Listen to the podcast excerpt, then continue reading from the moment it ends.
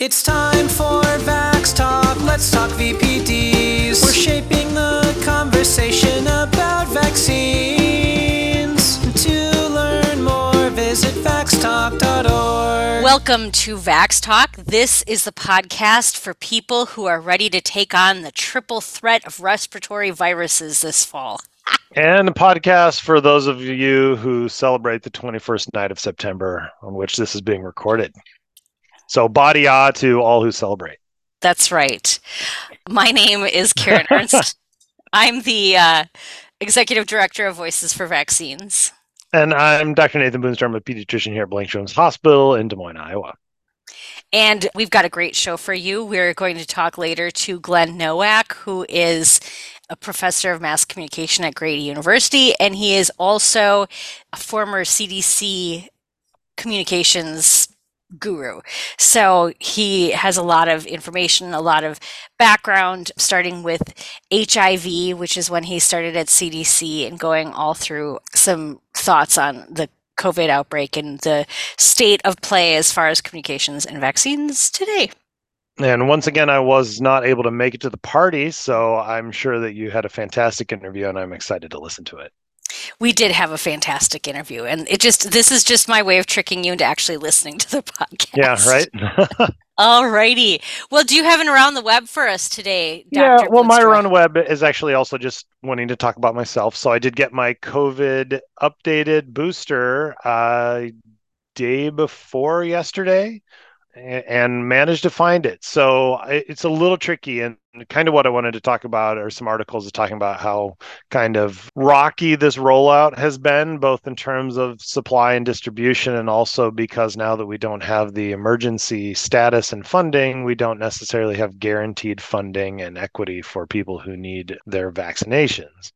And so I was able to find it just by checking on the Walgreens website and looking on all the different websites and finding one that said that they had it and getting it scheduled. And it wasn't actually too hard once, I actually found that, but I expect it's going to be difficult for some to both locate and also to have it paid for when they need the vaccination.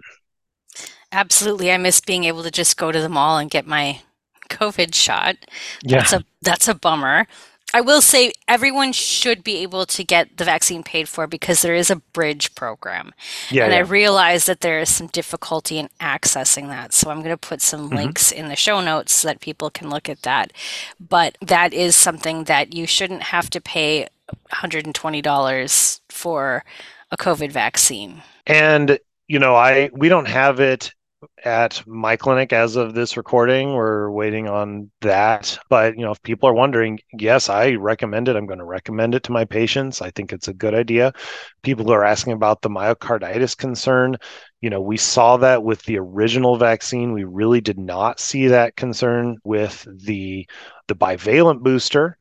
And, we don't know exactly why that small but real risk of myocarditis existed.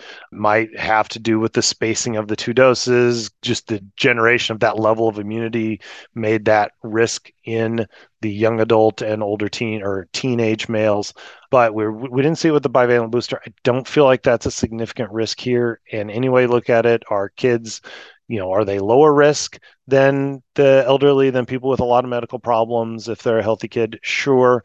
Or is it no risk? Of course not. There's still a risk of COVID for everybody, and it's abundantly clear that you're getting whatever variant of COVID is safer if you get it when you already have the vaccine on board. So I think it's a good idea, just like I think the flu shot is a good idea. And we're clearly moving into the phase of we're having this regular kind of probably annualized, updated COVID vaccine against the most recent circulating variants that we can get, just like we do with the flu vaccine. So I think it's a good idea to get both every year. And you can get both at the same time.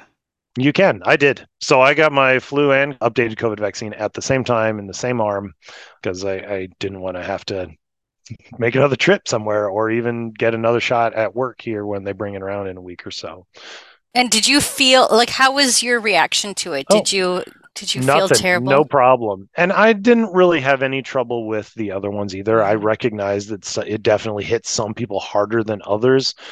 I never felt like any of my COVID vaccines that I had even an achier arm than a flu shot. Did I feel it if I push on the spot, I can feel it. That's it. I didn't have any fevers. I haven't had any significant fatigue or anything like that. That's good to know, because I know some of us try to time it so that we don't lose work days. And that's legit. You know, if your body if you have a stronger reaction, you have more fever, you have more fatigue, that's legit. And, plan for that accordingly. It's still, going to be better than the risks that COVID brings you. Oh, for sure. One statistic I heard that was surprising to me about COVID itself is that the highest risk for hospitalization is 75 and older.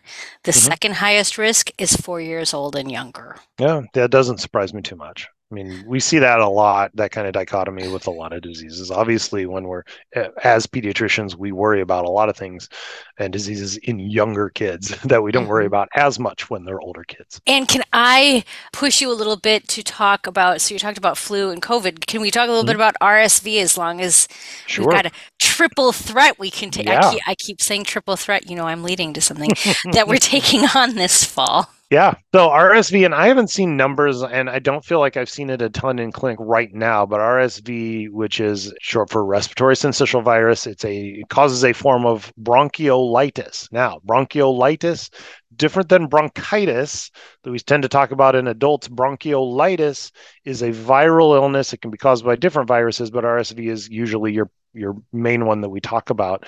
And the main thing with bronchiolitis is that it doesn't get better with antibiotics. It's not bacterial, and it is mostly supportive care, but it can be very severe. It makes you make lots of mucus. That's its big issue, and that mucus blocks your airways, especially when you're little. And as much as it just sounds like, oh, that's just mucus, if you can't keep up with the mucus, you can't get oxygen. And then those kids have to go in the hospital and get help. So it can be dangerous, though, it's also very common. Now, we, can see like these respiratory illnesses, they like to circulate, and they all like to circulate in the winter usually. So we're going to see kind of all three of these kind of hitting at the same time. There is a new, technically, I don't think we technically call it a vaccine, because it's an antibody that you give. Now, for a long time, we've had an antibody that we can give to high-risk people. It's basically, instead of a vaccine, which, stimulates your body to make antibodies, this is an antibody that we just give as a shot. And in the past, it's been something you'd have to give every month, and it's very expensive, and you can only give it to the very high-risk kids, little kids, babies. And now there's a new product, the name of it, because I didn't do prep for this question, but... Nirsevimab. Yeah, pretty much that's it. It always ends in an MAB, because it means monoclonal antibody. But that product is approved and recommended for everybody. If I remember the guidelines, not every baby. If I remember correctly, the guidelines, it's 8 months, up to 8 months of age. During an RSV season, every baby without a contraindication should get it. And then up to, I want to say, around 18 months if you have certain high-risk conditions. Now that's another issue of availability, because I don't know, we don't have this available to us right now, and I don't know how soon it's going to be available and where and what's the distribution. So I don't have much more information on that yet, but as RSV increases this winter, that's going to be something that a lot of people are going to be asking questions about and wanting to have available. Exactly. There are two other vaccines too. One is for people 60 years and older, especially people with certain medical conditions. So just because you're 61, your doctor might not recommend it. You might not be at high risk for RSV. RSV might be a cold to you, but there are certainly people with, COPD, asthma, heart conditions, diabetes, those sorts of things that would probably really benefit from this vaccine. And then, as Nathan revealed, he took some of the magic and sparkle away. It is the 21st of September. Tomorrow is the 22nd of September. And we're anticipating good likelihood that ACIP will end up recommending the Pfizer version of a maternal RSV vaccine that, from what I understand, would be given between 32 and 36 weeks gestation. That would protect both a pregnant person and the baby would be born with some antibodies then. And so that vaccine had some questions about safety, but it looks like a lot of those questions are answered. It looks like a safe vaccine for mothers to take. And so that's good news. Yeah. I haven't looked into those as much. Of course, you only have so much information about the one that's actually supposed to be available right now, too. Mm-hmm. So I'll be interested to see how the meeting goes and what decisions are made there. That's right. As you're listening to this, you probably already, you know more than we do. Don't you feel smart? Mm-hmm. The interesting thing about the monoclonal antibody is that it's a new class of drug. And there are actually a lot of them out there. If you pay attention to those drug commercials, the ones where there's a drug that ends in MAB, particularly for, some autoimmune conditions like psoriasis and Crohn's disease, you'll see those MAB drugs. Those are monoclonal antibodies, and those have all been approved and through regular FDA means. This drug is being called a vaccine-like drug. And so even though it's nirsevimab, it was recommended through ACIP. And so I anticipate that the next 5 to 10 years are going to be really interesting when it comes to vaccines and vaccine-like pharmaceuticals, that we're going to see a lot of innovation, especially, with mRNA, the monoclonal antibodies, everything, that there's going to be a lot of innovation. It's an interesting time to pay attention if you like science and technology. Yeah, it's really interesting to me just because, as much as the anti-vaccine movement loves to go on about like, oh my gosh, the rapidly expanding vaccine schedule, blah, blah, blah, like we haven't seen new vaccines in a long time, like really new vaccines, especially against new diseases in ages, like since the mid 2000s. And so, and I've been a pediatrician for longer than I want to think about now at this point. And I remember starting thinking we would be seeing more vaccines and we just haven't. And now I'm hopeful that we're kind of on the cusp of like, yes, some more immunizations against things that can really do people some more benefit. Right. And just like one word for all the parents of school age kids out there to dream about. This isn't on the pipeline, but let's dream about a norovirus vaccine. Yeah. Yeah. RSV is a big one, though, too. So yes. This monoclonal antibody is exciting, but I do think that there's quote unquote traditional style vaccines coming down for kids as well for RSV, which would be very exciting. Yes, absolutely. It is excellent. So those three viruses, flu, we've got our standard now flu, like panoply of flu vaccines, our, egg-based vaccine, our cell-based vaccines, our, adjuvanted vaccines for seniors and high dose for seniors. What an exciting time to be alive. And then we've got our COVID vaccines, the Novavax, which is a protein-based vaccine, and then also our mRNA vaccines, obviously, and then our new panel of RSV vaccines. So with all this excitement, my around the web is something that we put on the web. So the cool thing about this is I'm going to show it to Nathan because it's a video. Okay. Yeah. But all of you get to hear it. So sometimes my team and I like to come up with analogies. And of course, my favorite kind of analogy, Nathan, is the sports ball analogy. Oh, yeah, good, because we're both so good at those. Yes, we are. I am a known sports ball expert, I believe, is what people often refer to me as. So here we go. You ready? I'm so ready. This fall, defending yourself against respiratory illness is like playing football. You've got three opponents on the field: the flu, COVID-19, and RSV, all aiming for a touchdown against your health. Let's break down the plays and the players. Influenza is a running back charging at you. The vaccine is your defense. Everyone over 6 months old should line up for the flu shot. But for the younger ones under 8, consider it a halftime pep talk. They might need a second shot for full protection. The best time to get in the game is before the season starts, but it's never too late to get a flu shot. Pregnant folks can join in the game without any penalties. Getting the flu and COVID shots is safe for them and their babies. However, if you have allergies, it's like calling an audible. Huddle with your doctor to pick the best vaccine for you. Here's where it gets exciting. You can execute a double defense play by getting both a COVID-19 booster and a flu vaccine at the same time. This is a smart move. recommended for most players 6 months and up. But if you're in the Veteran League, those over 65, you might need an extra play, a second COVID-19 booster, or a stronger flu vaccine. Imagine RSV as the rookie player on the field, but it's contagious. Now, we have new plays for it too. There's one shot for our seasoned players, the ones over 60, and another for the little rookies, infants and young kids. The cool part is, these vaccines can line up beside the flu and COVID-19 shots, creating a triple threat on the field. In the end, it's all about defense. To keep your health from taking a loss against these opponents, it's crucial to get vaccinated. And here's the winning play. You could score big by getting these vaccines in a single visit to your provider. So, gear up and make sure your team stays in the game. So, first of all, cute.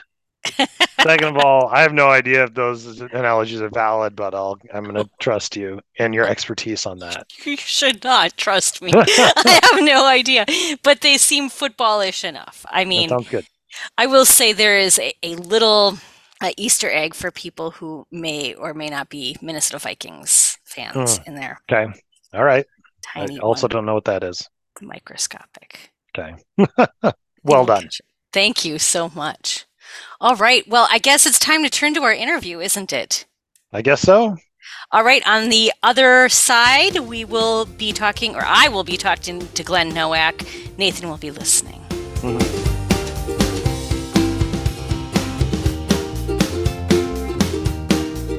And now I'd like to welcome Dr. Glenn Nowak, who is a longtime vaccine communicator. He worked for, I think, about 10 years at the CDC. 14, even better, at the CDC in communications. And he is now working at the academic level and in mass communications and journalism. So welcome, Glenn. Well, thank you. So great to have you because of all of your experience. Now, what year did you start at the CDC again? I started working with folks at the CDC in 1990. And I was at the University of Georgia as an assistant professor of advertising. And my dissertation research happened to do with public service announcements. And I got asked to get involved in a project with the Division of HIV/AIDS at CDC, looking at how could they make their public service announcements for the HIV/AIDS hotline more effective. That was the first of about 7 or 8 projects I did over the span of 9 years as a visiting communications scientist with CDC, all of them with the Division of HIV/AIDS. That is amazing. That's good work. A number of people who listen to our podcast may not remember 1990. I do. I remember 1990 clearly, and the AIDS epidemic and the starts of the AIDS epidemic at that time. What were some of the biggest challenges you had working with HIV and AIDS at that time? So in 1998, I actually joined CDC as the Director of Communications for the Immunization Program, and I quickly realized that the projects I worked on in HIV/AIDS were really helpful. We did a lot of projects where we were out in the field, out talking to people in the community. And those conversations brought together people with diverse perspectives. Sometimes those meetings got quite contentious because there was debates over how best to spend the limited HIV money that was coming to communities. And some people wanted it spent primarily on prevention. Some people wanted to spend primarily on treatment. And then there were probably 2 or 3 other good ideas at those meetings. And it was a great training ground because you had to learn quickly how to manage that kind of contention in a public venue.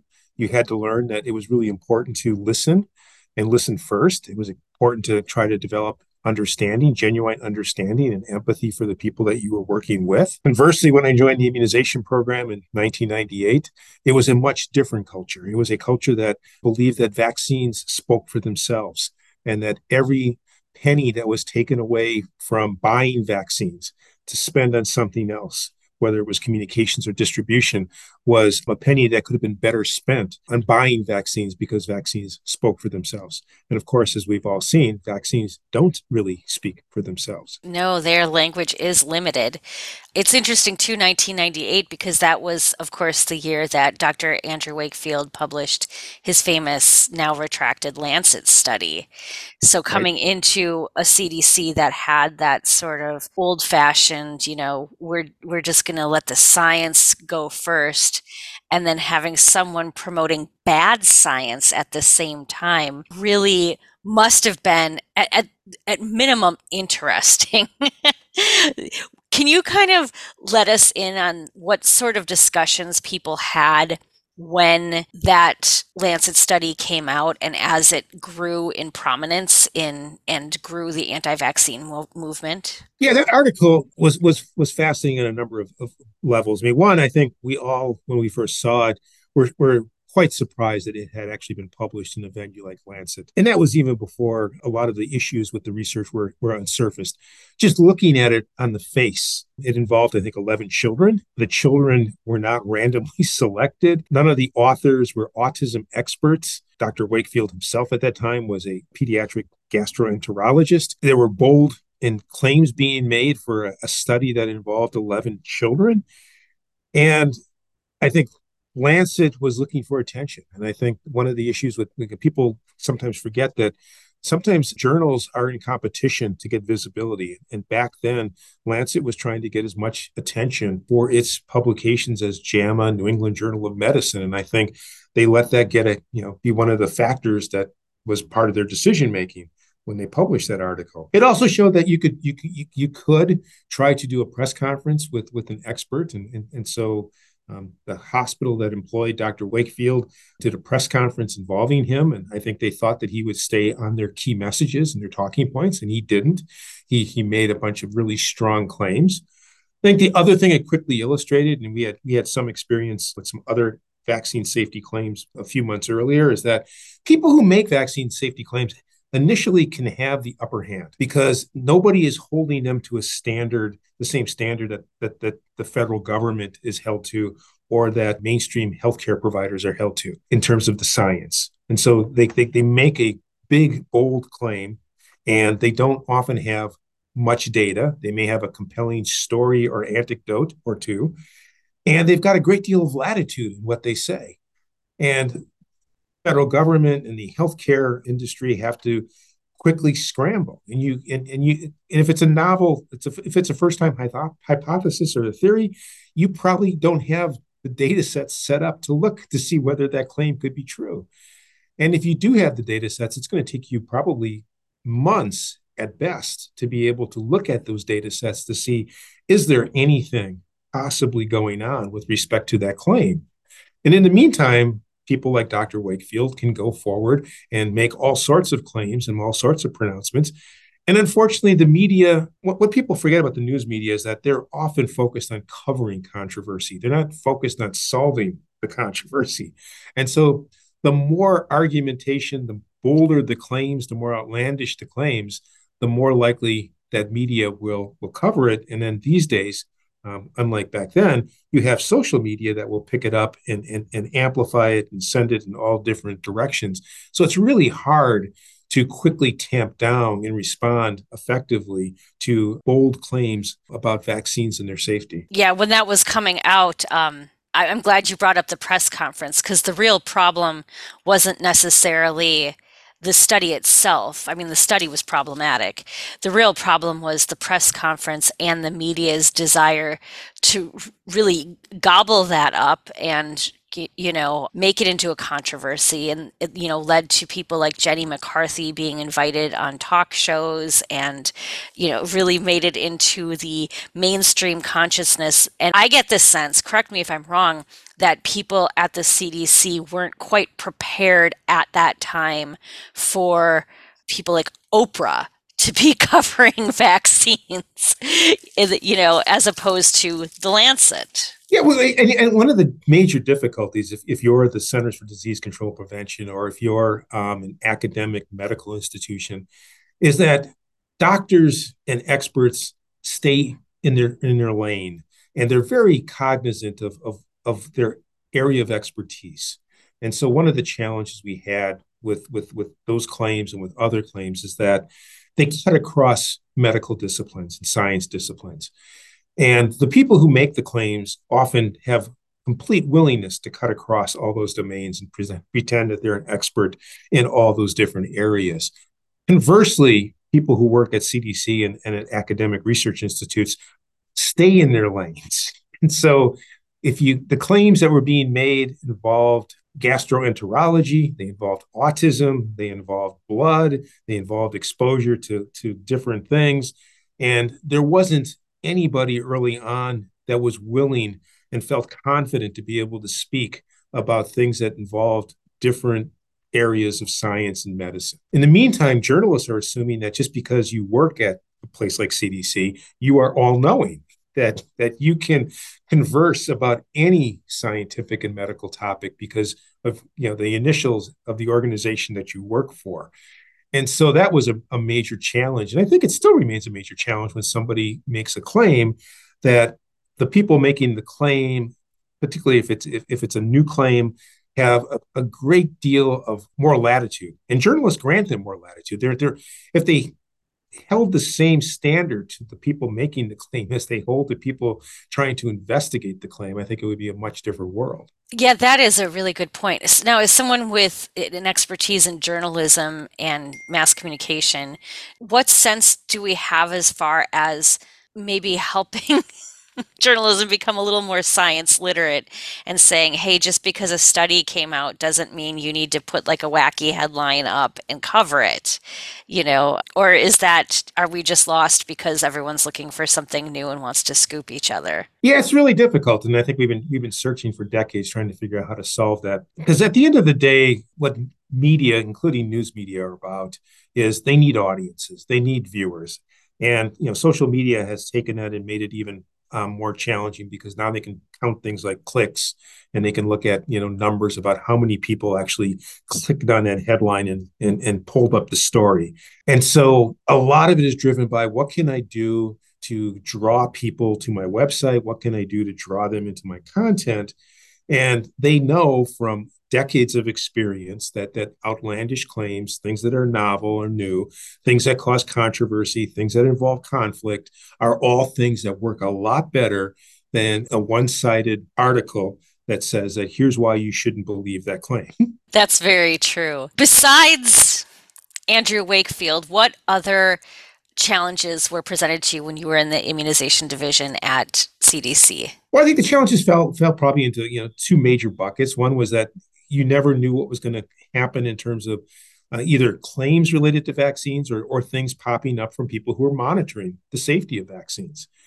And one of the challenges is that if you monitor the safety of vaccines and you find something that needs to be looked at, it's easy to lose perspective. And so I was often struck by people would rightly focus on, an adverse event report or a potential link between a vaccine and some very rare outcome, but their willingness to then forget about the benefit side of vaccines, which was pretty amazing. And I think when people see experts being willing to say, well, we'll stop that vaccine, we'll pause, even though that particular adverse event, even if there was a relationship, it's going to take a while to figure it out.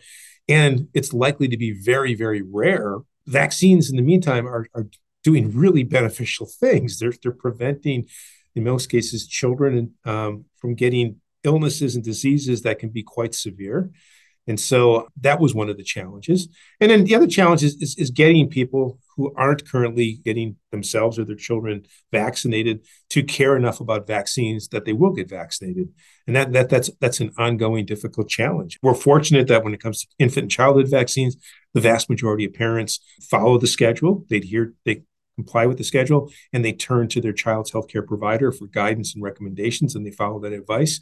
And so the percentage of parents who are, deeply reluctant or trying to manage the schedule or foregoing vaccines is relatively small. But in the adult vaccination world, you have to really try to persuade people that, the benefits of these vaccines outweigh whatever risks you think you'll face, either short-term or long-term. Or even the benefits outweigh your desire to not go and actually do the work to get the vaccine and just stay where you're seated and enjoy yourself. Right.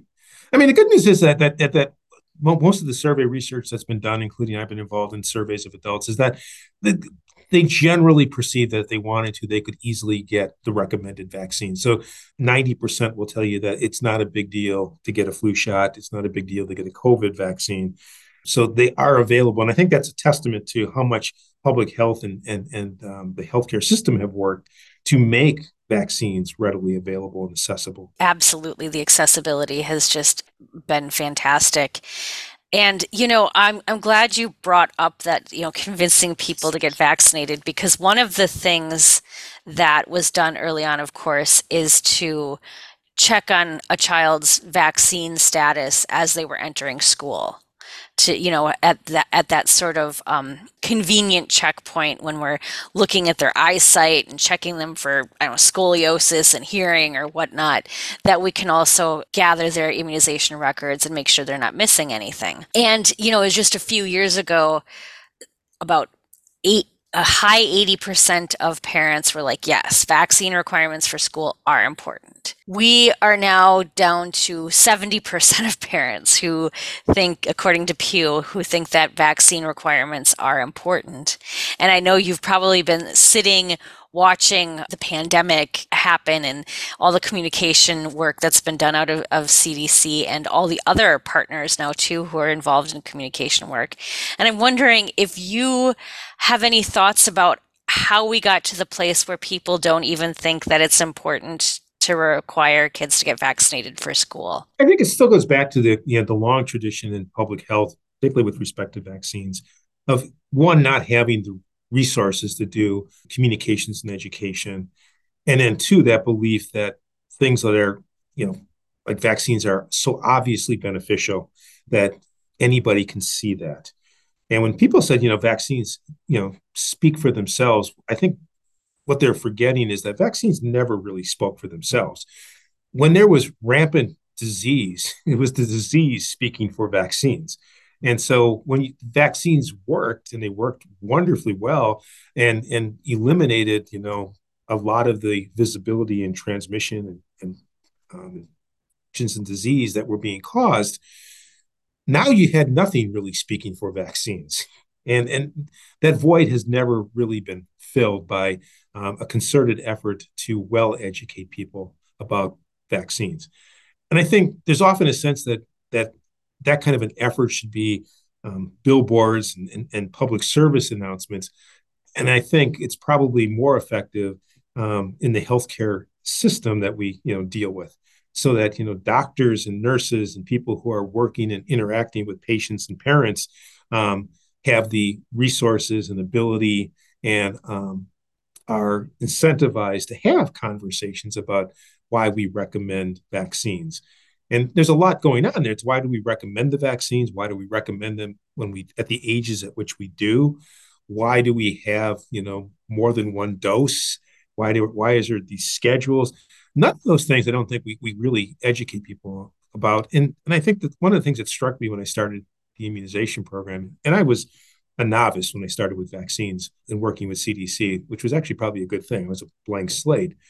I didn't realize that, the reason behind vaccines in most cases is we don't have effective treatments for the diseases, particularly if they turn into very severe disease.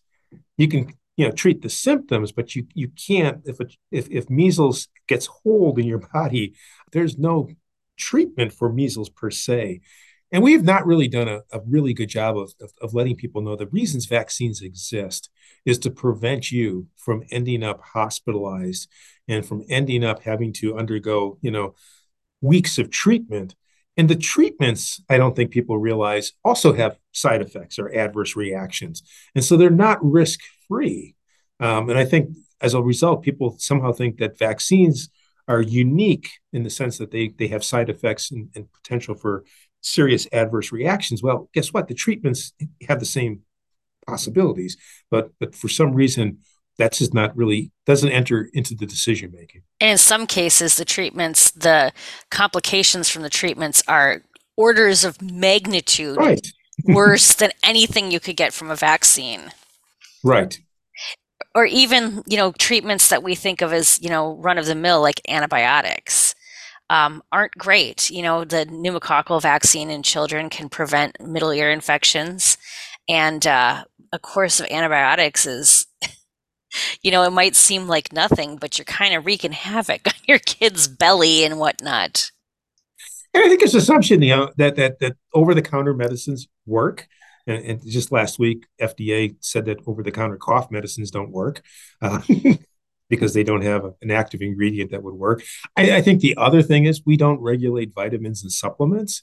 And so people see vitamin and supplement ads that look like they're making a pretty bold assertion, like take this and improve your memory, take this for your brain health.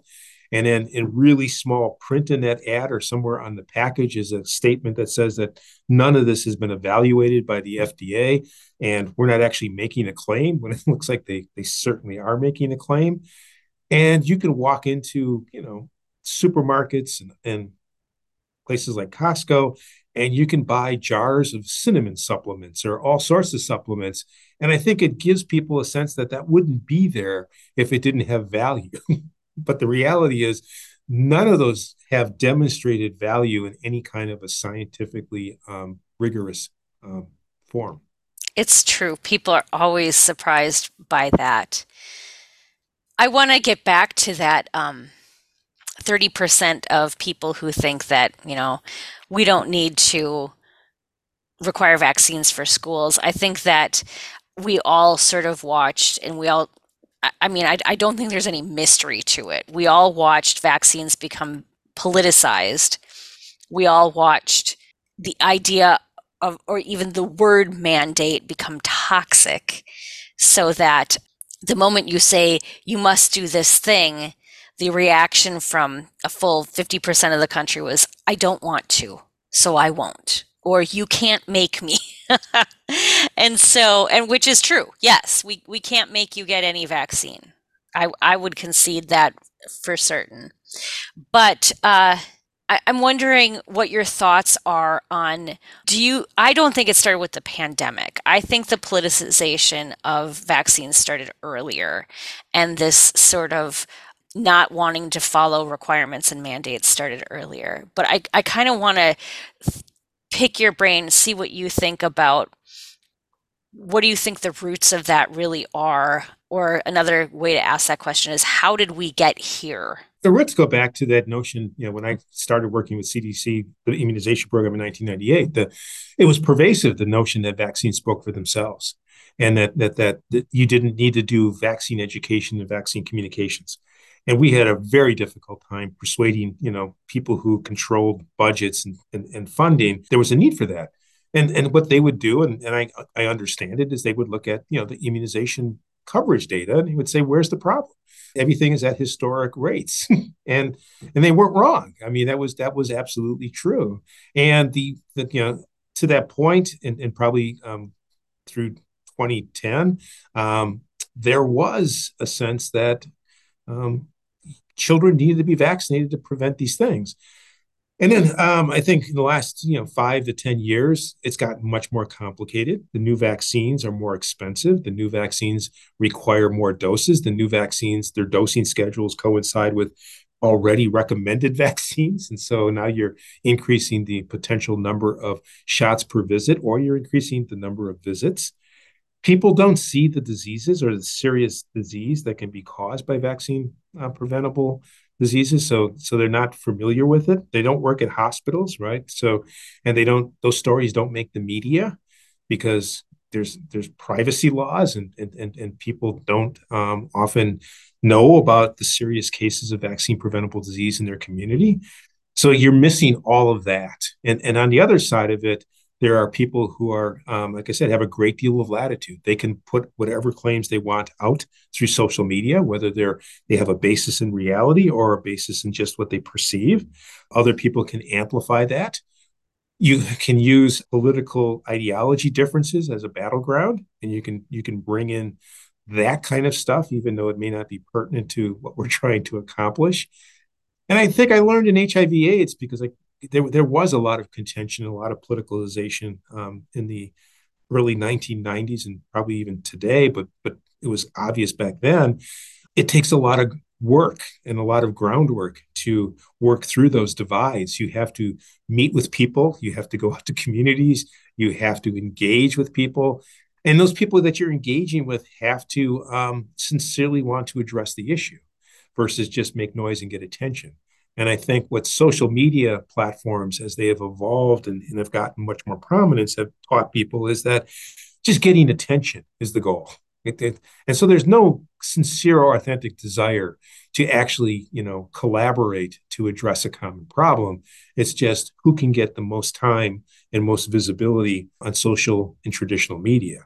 And that's just a bad measure of anything. Well, that is very true. Are you personally on social media channels? I'm not going to ask you to out yourself on all of them. Just do you do social media personally? Only LinkedIn. No, I mean, because as someone who, you know, has done communications, I mean, we did it when I was at CDC, obviously, because that's a way to reach. You know, you need to do that. You need to be visible.